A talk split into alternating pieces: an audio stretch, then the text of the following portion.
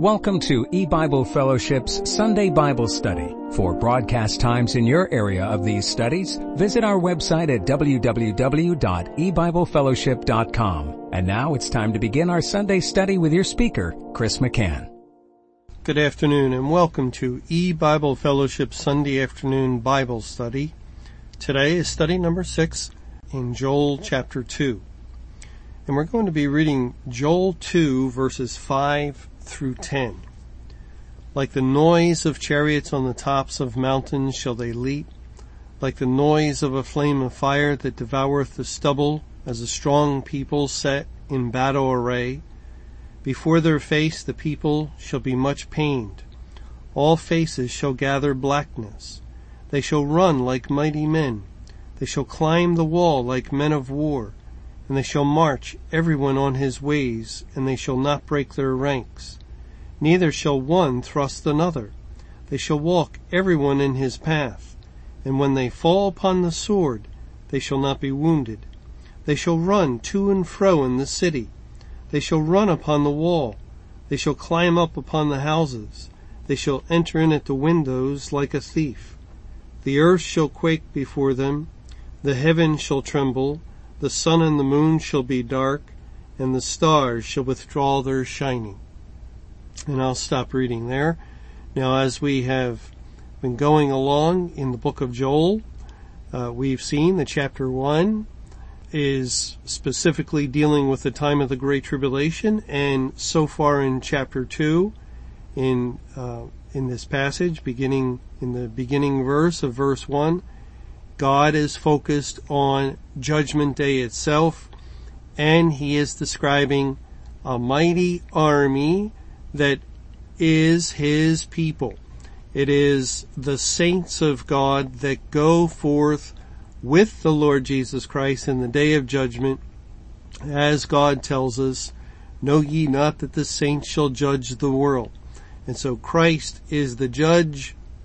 We are the people of God as God likens judgment day to a battle between Satan and his forces and so the Lord Jesus brings his people as the army. And it is through the salvation of all of the elect, through the fact that God has completed his salvation program. He has saved everyone whose name was written in the Lamb's book of life. Everyone to become saved has become saved.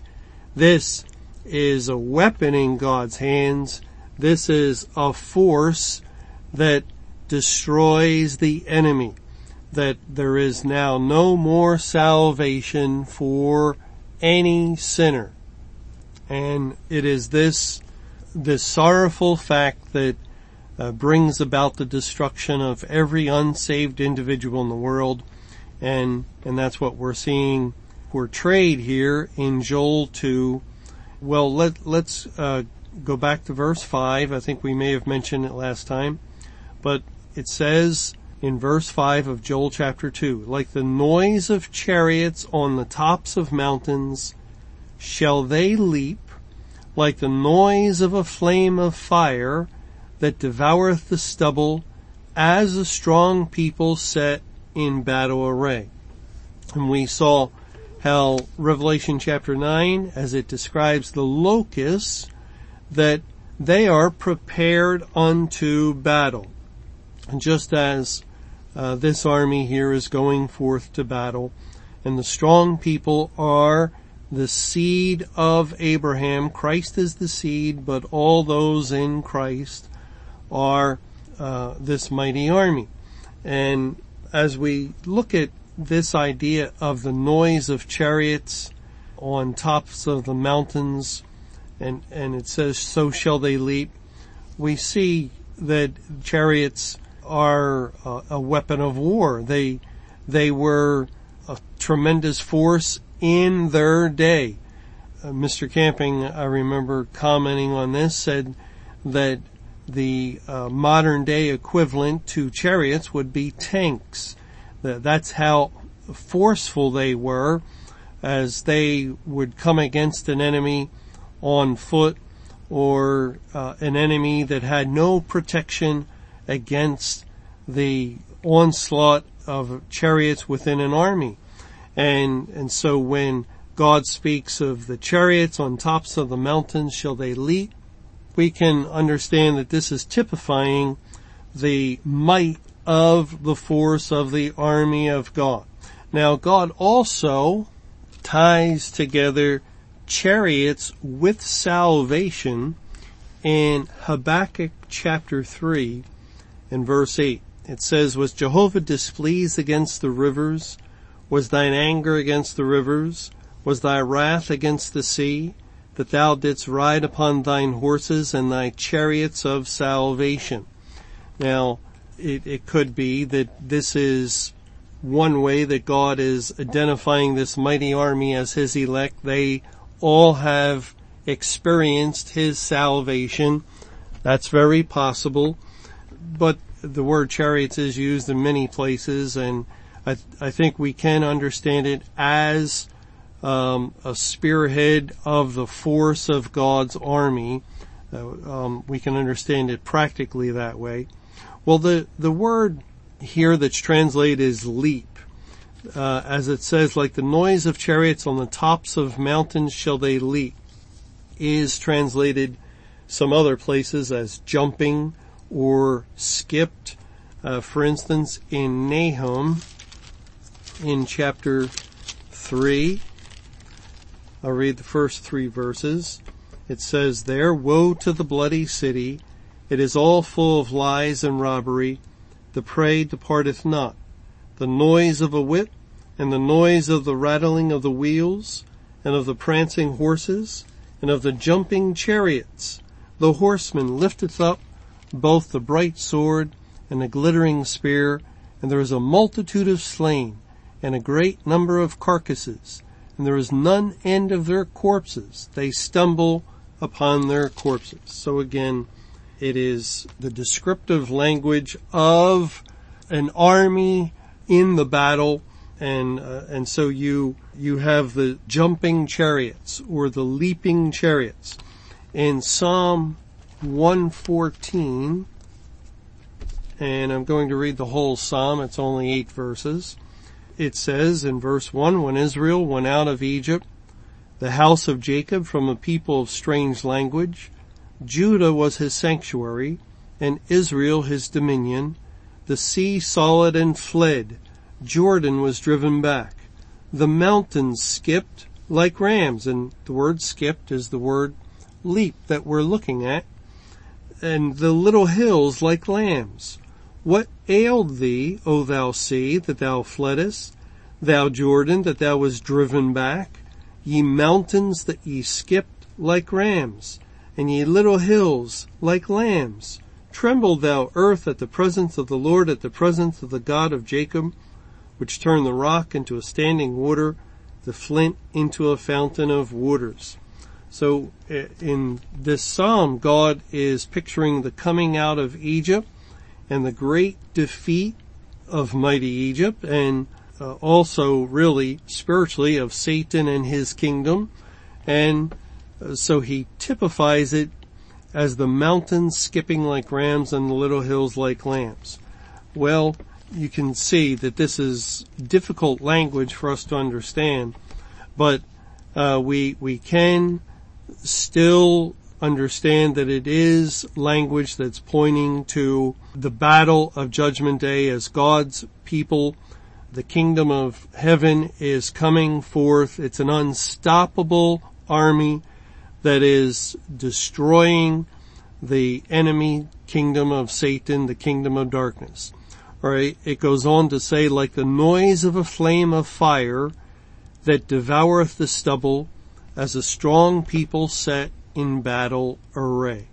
And the noise of a flame of fire. And by the way, the word noise is twice in, in verse 5 and it's Strong's number 6963 and it's translated as voice in some places. For instance, in uh, in Genesis three verse eight, when they heard the voice of God, and so this is the voice of the chariots, the voice of a flame of fire, And this um, verse ties in with Isaiah chapter 30, verse 30, that says, And Jehovah shall cause his glorious voice, which would be the word of God, the Bible, to be heard, and shall show the lightning down of his arm, with the indignation of his anger, and with the flame of a devouring fire, with scattering and tempest and hailstones. That goes on to say in verse 33, the breath of Jehovah like a stream of brimstone doth kindle it. The word of God, as all scripture is God breathed, is the voice of Jehovah. It's the voice of the people of God as they share the things the Bible says. They're, they're just declaring uh, what God tells them to declare as he, as he says, for instance, in Jeremiah 50, publish these things. And, and, and therefore it speaks of the voice of the chariots and, and the voice of a flame of fire. And, and it all relates to what the Bible is putting forth, what God is declaring in the day of judgment, that salvation has come to an end, the door of heaven is shut, and it is time for God to punish the wicked of the earth. And, and this voice of a flame of fire devours the stubble. And uh, very consistently in the Bible, God speaks of the unsafe people of the earth as stubble. For instance, in Job chapter 21, it says, uh, beginning in verse 16, Lo, their good is not in their hand. The counsel of the wicked is far from me. How oft is the candle of the wicked put out? And how oft cometh their destruction upon them? God distributeth sorrows in his anger. They are as stubble before the wind, and as chaff that the storm carrieth away. And, and so there God says the wicked are as stubble in Isaiah 47, a chapter that is focused on Babylon. It says in Isaiah 47 verse 14, behold, they, which would be Babylon, and Babylon represents the kingdom of Satan, and, and that kingdom consists of every unsaved individual. Behold, they shall be as stubble, the fire shall burn them, they shall not deliver themselves from the power of the flame. There shall not be a coal to warm at, nor fire to sit before it. Thus shall they be unto thee with whom thou hast labored, even thy merchants from thy youth. They shall wander, everyone to his quarter. None shall save them.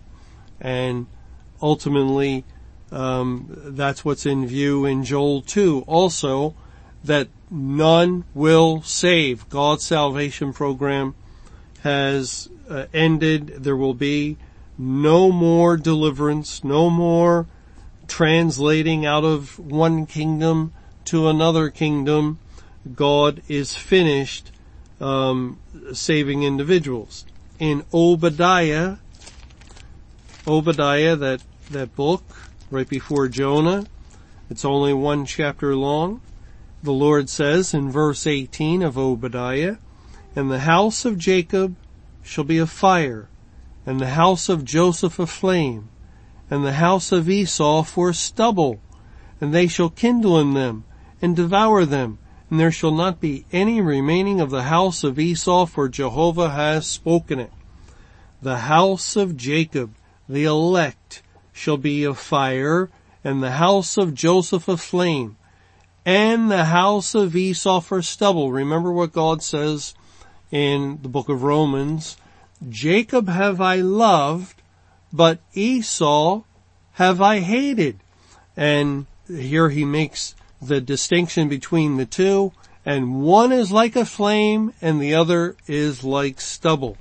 And that's exactly what is being said in, in the verse we're looking at. Now in Malachi, we looked at this not too long ago. In Malachi chapter 4, it says in verse 1, For behold, the day cometh that shall burn as an oven, and all the proud, yea, and all that do wickedly shall be stubble, and the day that cometh shall burn them up, saith Jehovah of hosts, that it shall leave them neither root nor branch. And both words, root and branch, are pointing to Christ. And, and so God's judgment, the fire that shoots forth from the scripture spiritually is burning up the unsaved at this time because this is the day that was foretold, the day that cometh is now here and now all the unsaved inhabitants of the earth are spiritually burning and that's why God likens this present time to hell as he speaks of hell as a fire in the Bible and, and the grave and God has sealed mankind's fate once he shut the door of heaven. For all intents and purposes, he killed them and uh, they, they are as in a flame being devoured. Now just a couple of verses in 1 Corinthians chapter 3. It says, beginning in verse 11, for other foundation can no man lay than that is laid, which is Jesus Christ. Now if any man build upon this foundation gold, silver, precious stones, wood, hay, stubble, every man's work shall be made manifest, for the day shall declare it, because it shall be revealed by fire, and the fire shall try every man's work of what sort it is. If any man's work abide, which he has built thereupon, he shall receive a reward. If any man's work shall be burned, he shall suffer loss, but he himself shall be saved, yet so as by fire. See, this is why God is putting the fire to everyone today, spiritually. This time the, the believers also are put to the fire. When, when God shut the door of heaven, uh, it, it shut on everyone.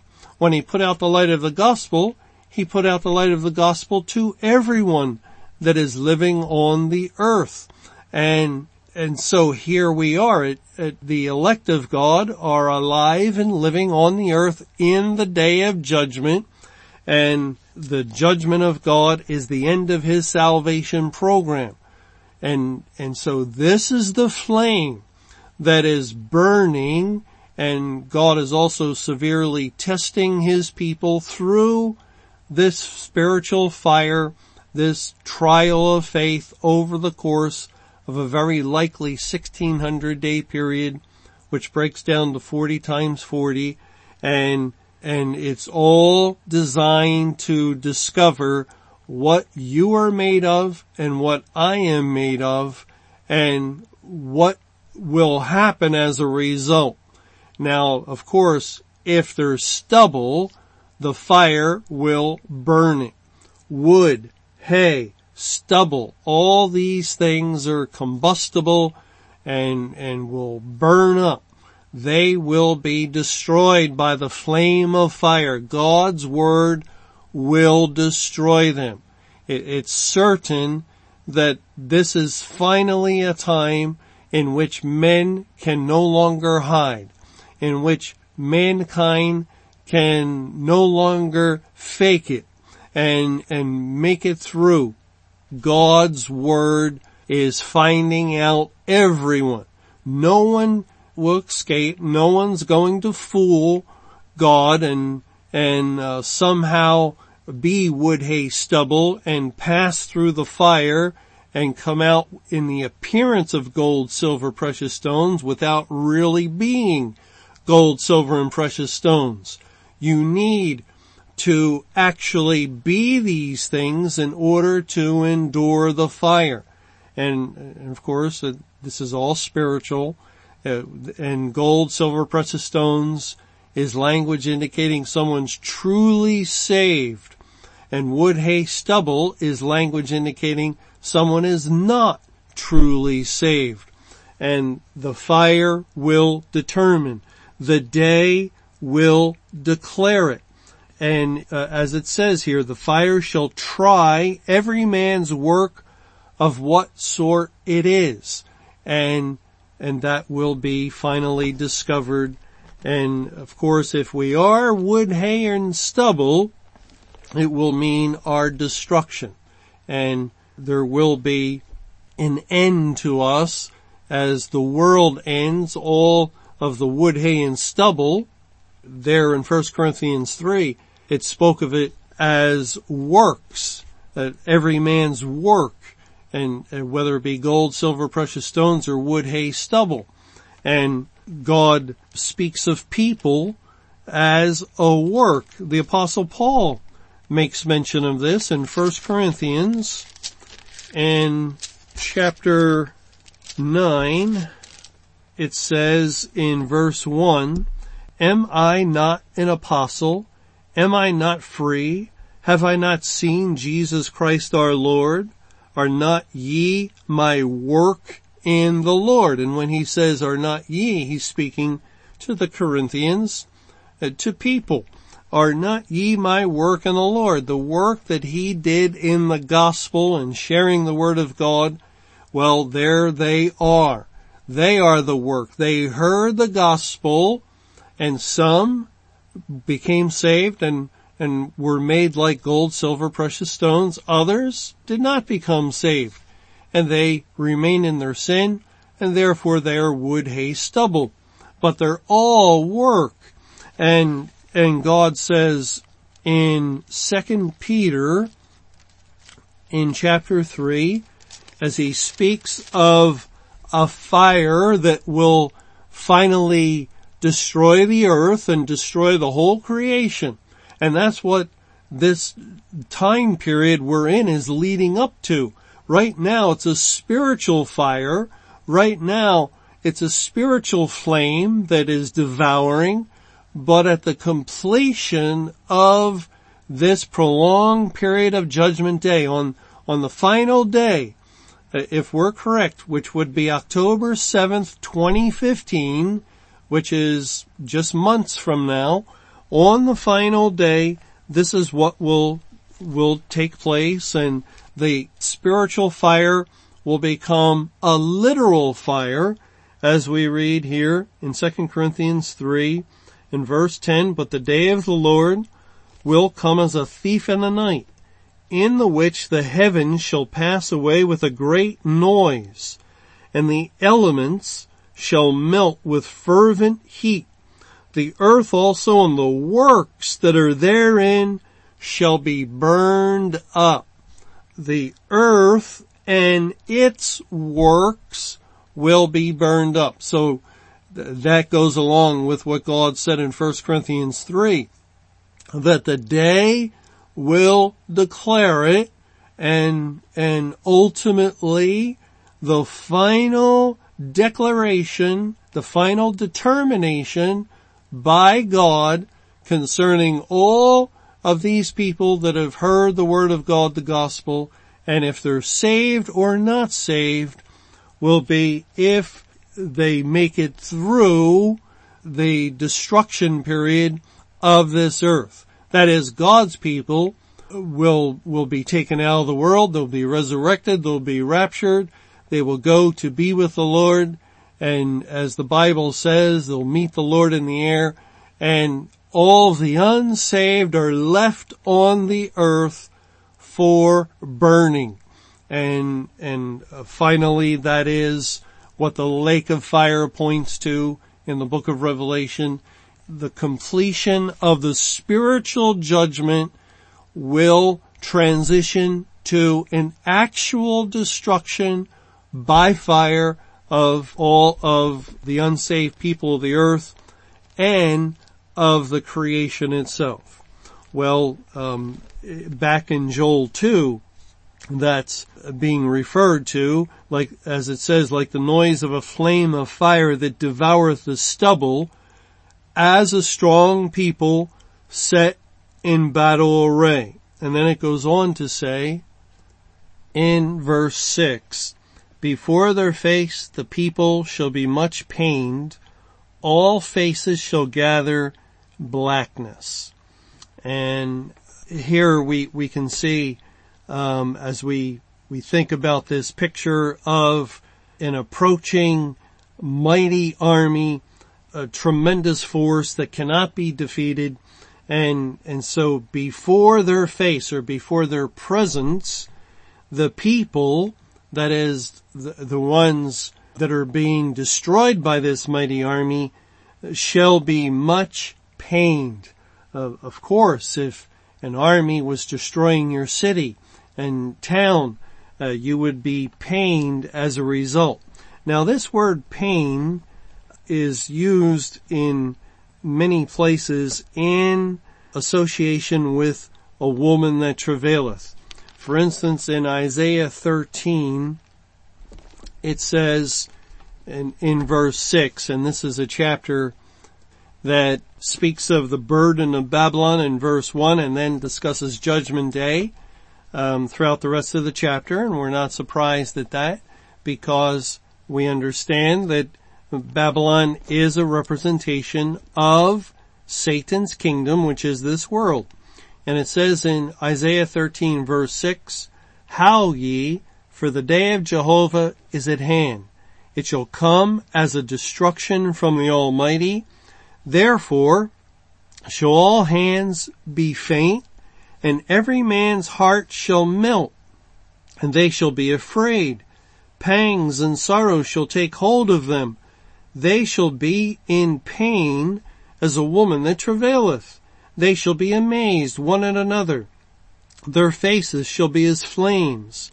Behold, the day of Jehovah cometh, cruel, both with wrath and fierce anger, to lay the land desolate, and he shall destroy the sinners thereof out of it.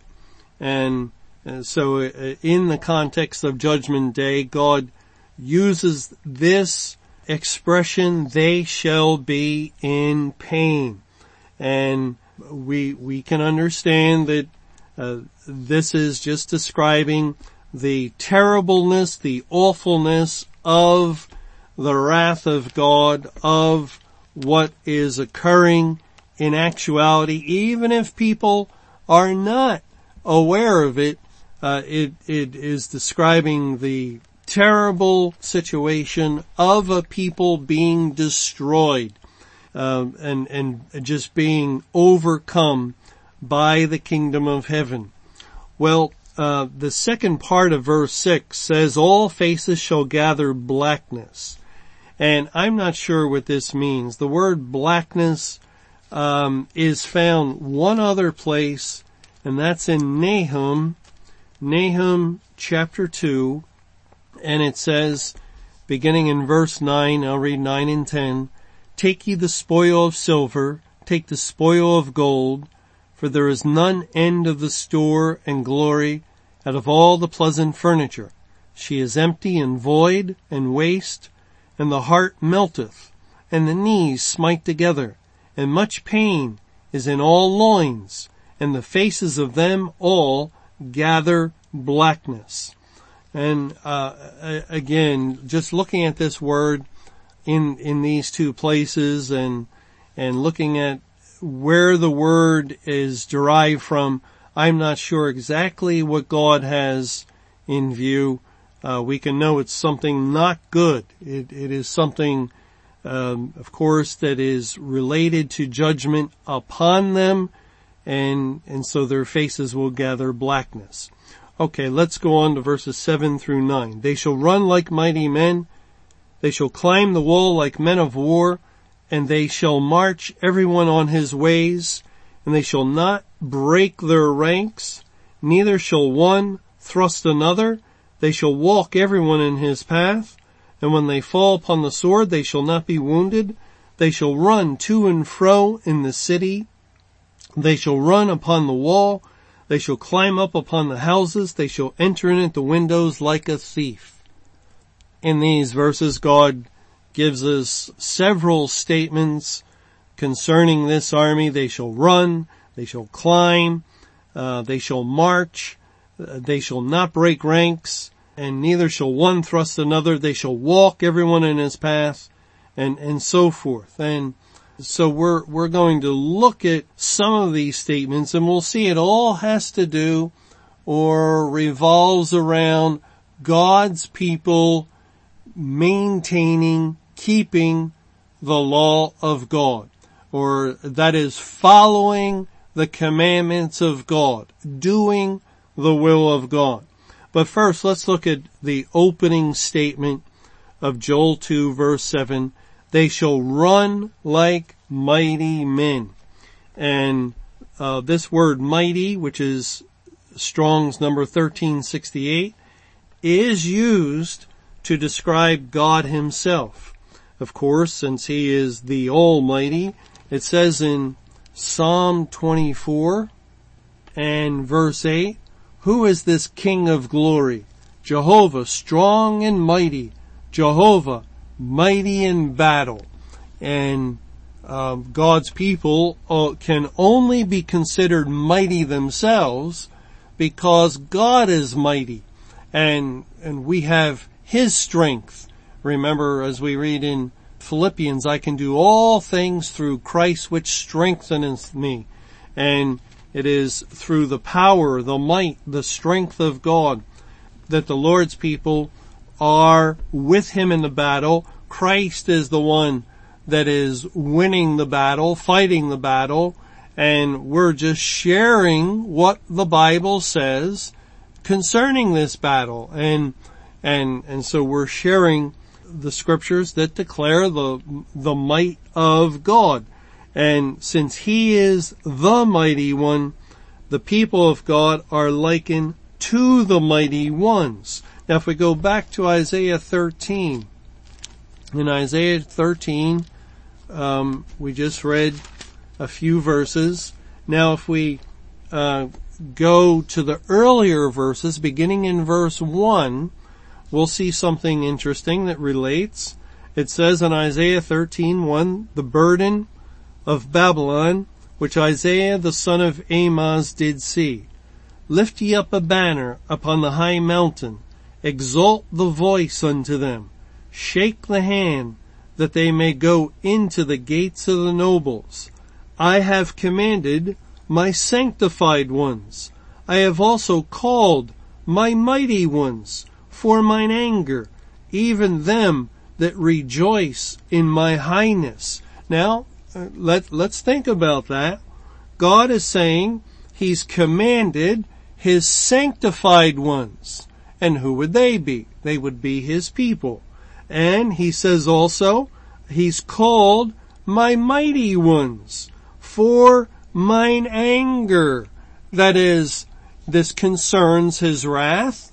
As we can see here in Isaiah 13, He's describing judgment day, the day of his anger, and and just so we're um, clear as to who he's speaking of, he says he's called as mighty ones for mine anger, even them that rejoice in my highness.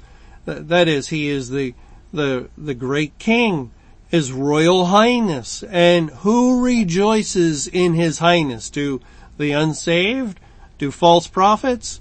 No, it is the people of God that are the mighty ones that rejoice in his highness. And then it says in verse four, the noise of a multitude in the mountains, like as of a great people, a tumultuous noise of the kingdoms of nations gathered together, Jehovah of hosts mustereth the host of the battle. They come from a far country, from the end of heaven, even Jehovah and the weapons of his indignation to destroy the whole land. And here God is speaking of his people that are like a weapon in his hand. And we saw this, uh, this same idea, this same teaching when we uh, were looking in, in Jeremiah 50 and we also were led to uh, Jeremiah 51 where God says in verse 19, the portion of Jacob is not like them, for he is the former of all things, and Israel is the rod of his inheritance. Jehovah of hosts is his name.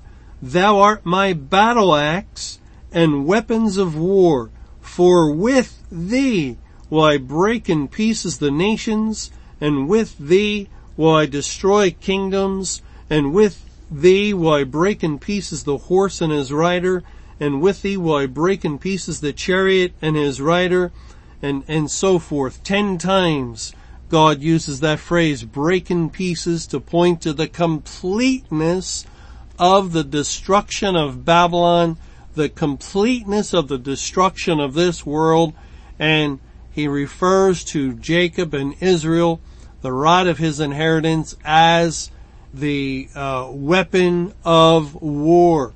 And uh, again, it is through the salvation, through the the finalizing of his salvation plan of saving that last individual that God is able to bring to pass this judgment upon all the unsaved and, and therefore the elect are instrumental in the judgment of the wicked. And Isaiah 13, in the first few verses, God is speaking of his mighty ones who rejoice in his highness, who are there with him, as, as we, we read following verse 5, after he speaks of this, um, uh, mighty people, this great people, the, the mighty ones, he, he then goes on to say, how ye, in verse 6, for the day of Jehovah is at hand. And then we have the language of judgment day. And, and later on in the chapter, the Lord will begin to speak of the Medes and Persians that come against Babylon and, and, and bring destruction to Babylon. And, and so we have Christ and his army that, um, that are typified by the Medes and the Persians and their army. Well, uh, let's go back to Joel 2 and verse 7, they shall run like mighty men. The, these are, again, the true believers, God's elect. And, and then as God is saying, they shall climb the wall like men of war. They shall march everyone on his ways. Well, the word march is the same, uh, um, it's a translation of this, uh, or the Hebrew word is the same that's translated as walk in verse 8. Neither shall one thrust another, they shall walk everyone in his path. And, and normally when you march, you walk. So it, it could be, the translators are, are understanding that uh, God is describing an army walking, and notice it says, and they shall march or walk everyone on his ways, and they shall not break their ranks, so if you're walking in an assembly in an uh, organized way, you're marching. That's what marching is. And, and so they translated that word as, as march. And to walk in the Bible, when we look up walking or running, as it said at the beginning of verse 7, they shall run like mighty men. We've discussed this before. Uh, there's a, a wonderful verse in the Psalms that, that speaks of running the way of God's commandments. And to walk, if you look it up, you'll find references to walking in the commandments, walking in the light, walking in the truth of the Word of God, and, and, and that is what walking is. And that's why the Lord typifies the unsaved as lame, uh, um, as someone who cannot walk. And, and when Christ would perform a miracle, and heal a lame person, well, they could rise up and leap and jump and walk. And, and that's a picture of someone now able, now, uh, qualified by God to walk in the commandments of God, to keep them, to obey and do them, and, and that's what walking is, uh, spiritually speaking, and that's what running is spiritually speaking. So here, the, the army of God are marching everyone on his ways. And whose ways? Of course, God's ways. As Jesus said, I am the way, the truth, and the life. So we're going the way of God, and that way is directed, we're led um, in in the way uh, through the Bible. The Word of God directs our path. It is a light unto our path, and it guides us. And and so these uh, people of God are following the commandments of God. And what have we learned regarding God's commandments?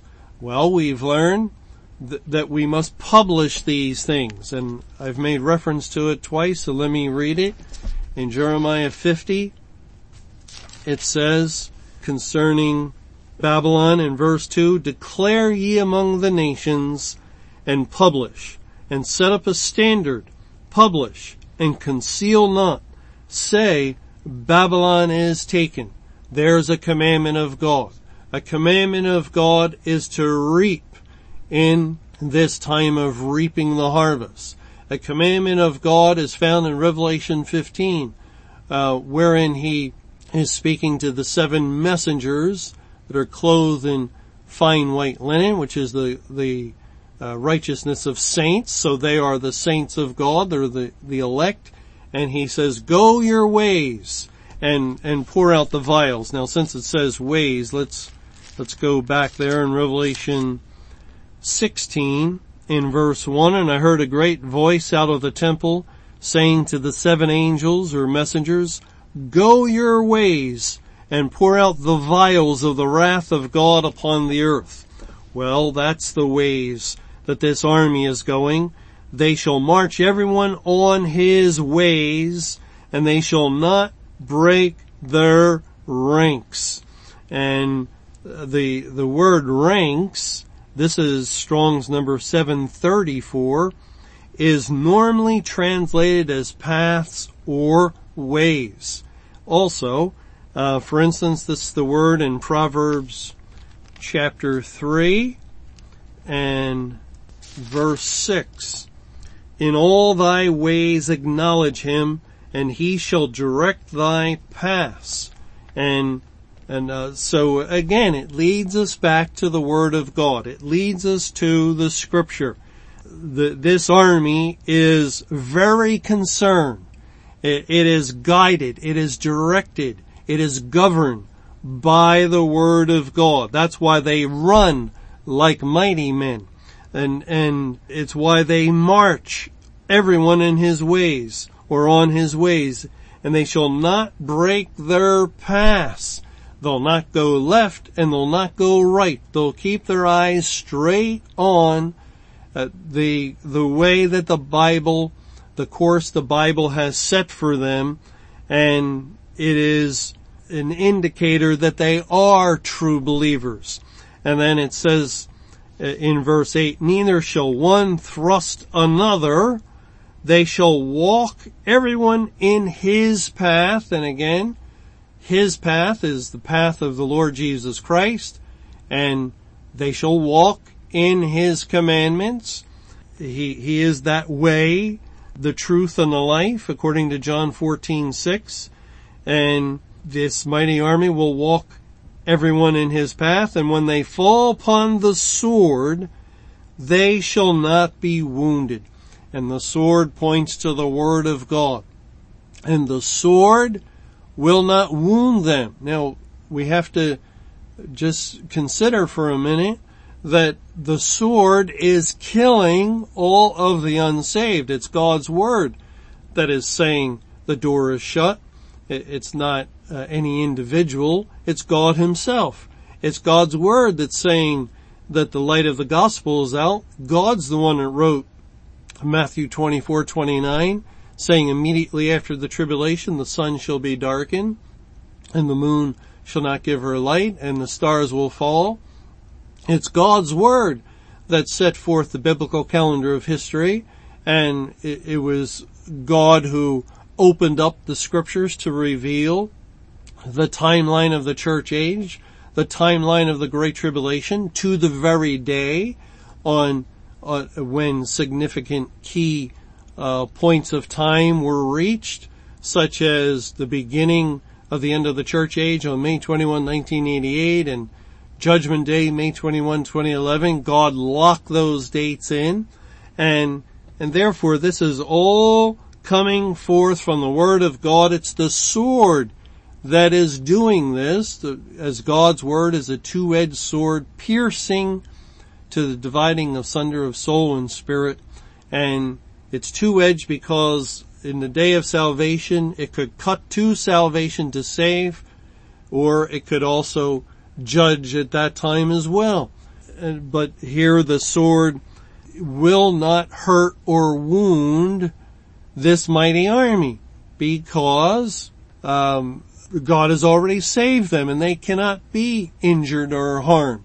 But but it's as though when we declare, when the Bible says and we, we simply declare it and share it with others, the door is shut. It's, it's as though the sword is going into both the saved person as well as the unsaved person, but it will not harm the saved person. And I think that's the point that the Lord is making, um, that the door is shut to all, but it does not harm the elect.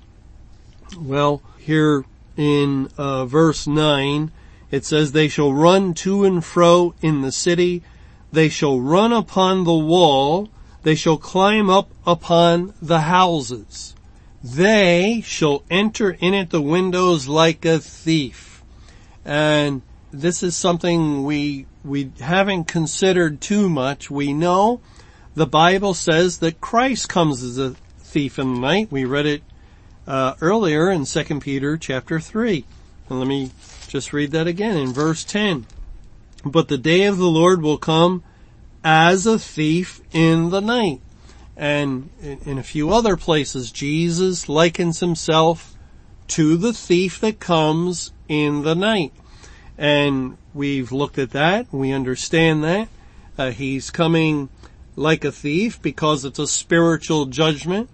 He came as a thief on the churches and congregations and since it was spiritual, they, they uh, couldn't recognize it. They, they were not able to discern it even up until today. Uh, that's how expert a thief Christ is. He he came upon all the churches and congregations of the world and stole their blessings. He removed salvation from them, the greatest thing that, that they had uh, in their possession in the church, the corporate body, as God was saving throughout the church age. And they were robbed as God judged them and came like a thief in the night. And they did not even realize it and still don't. Well, likewise, Christ came as a thief in the night on May 21, 2011 and did the same thing to the world. He took the greatest treasure, uh, which is the blessing of salvation away from the world as God was working in the world to save a great multitude.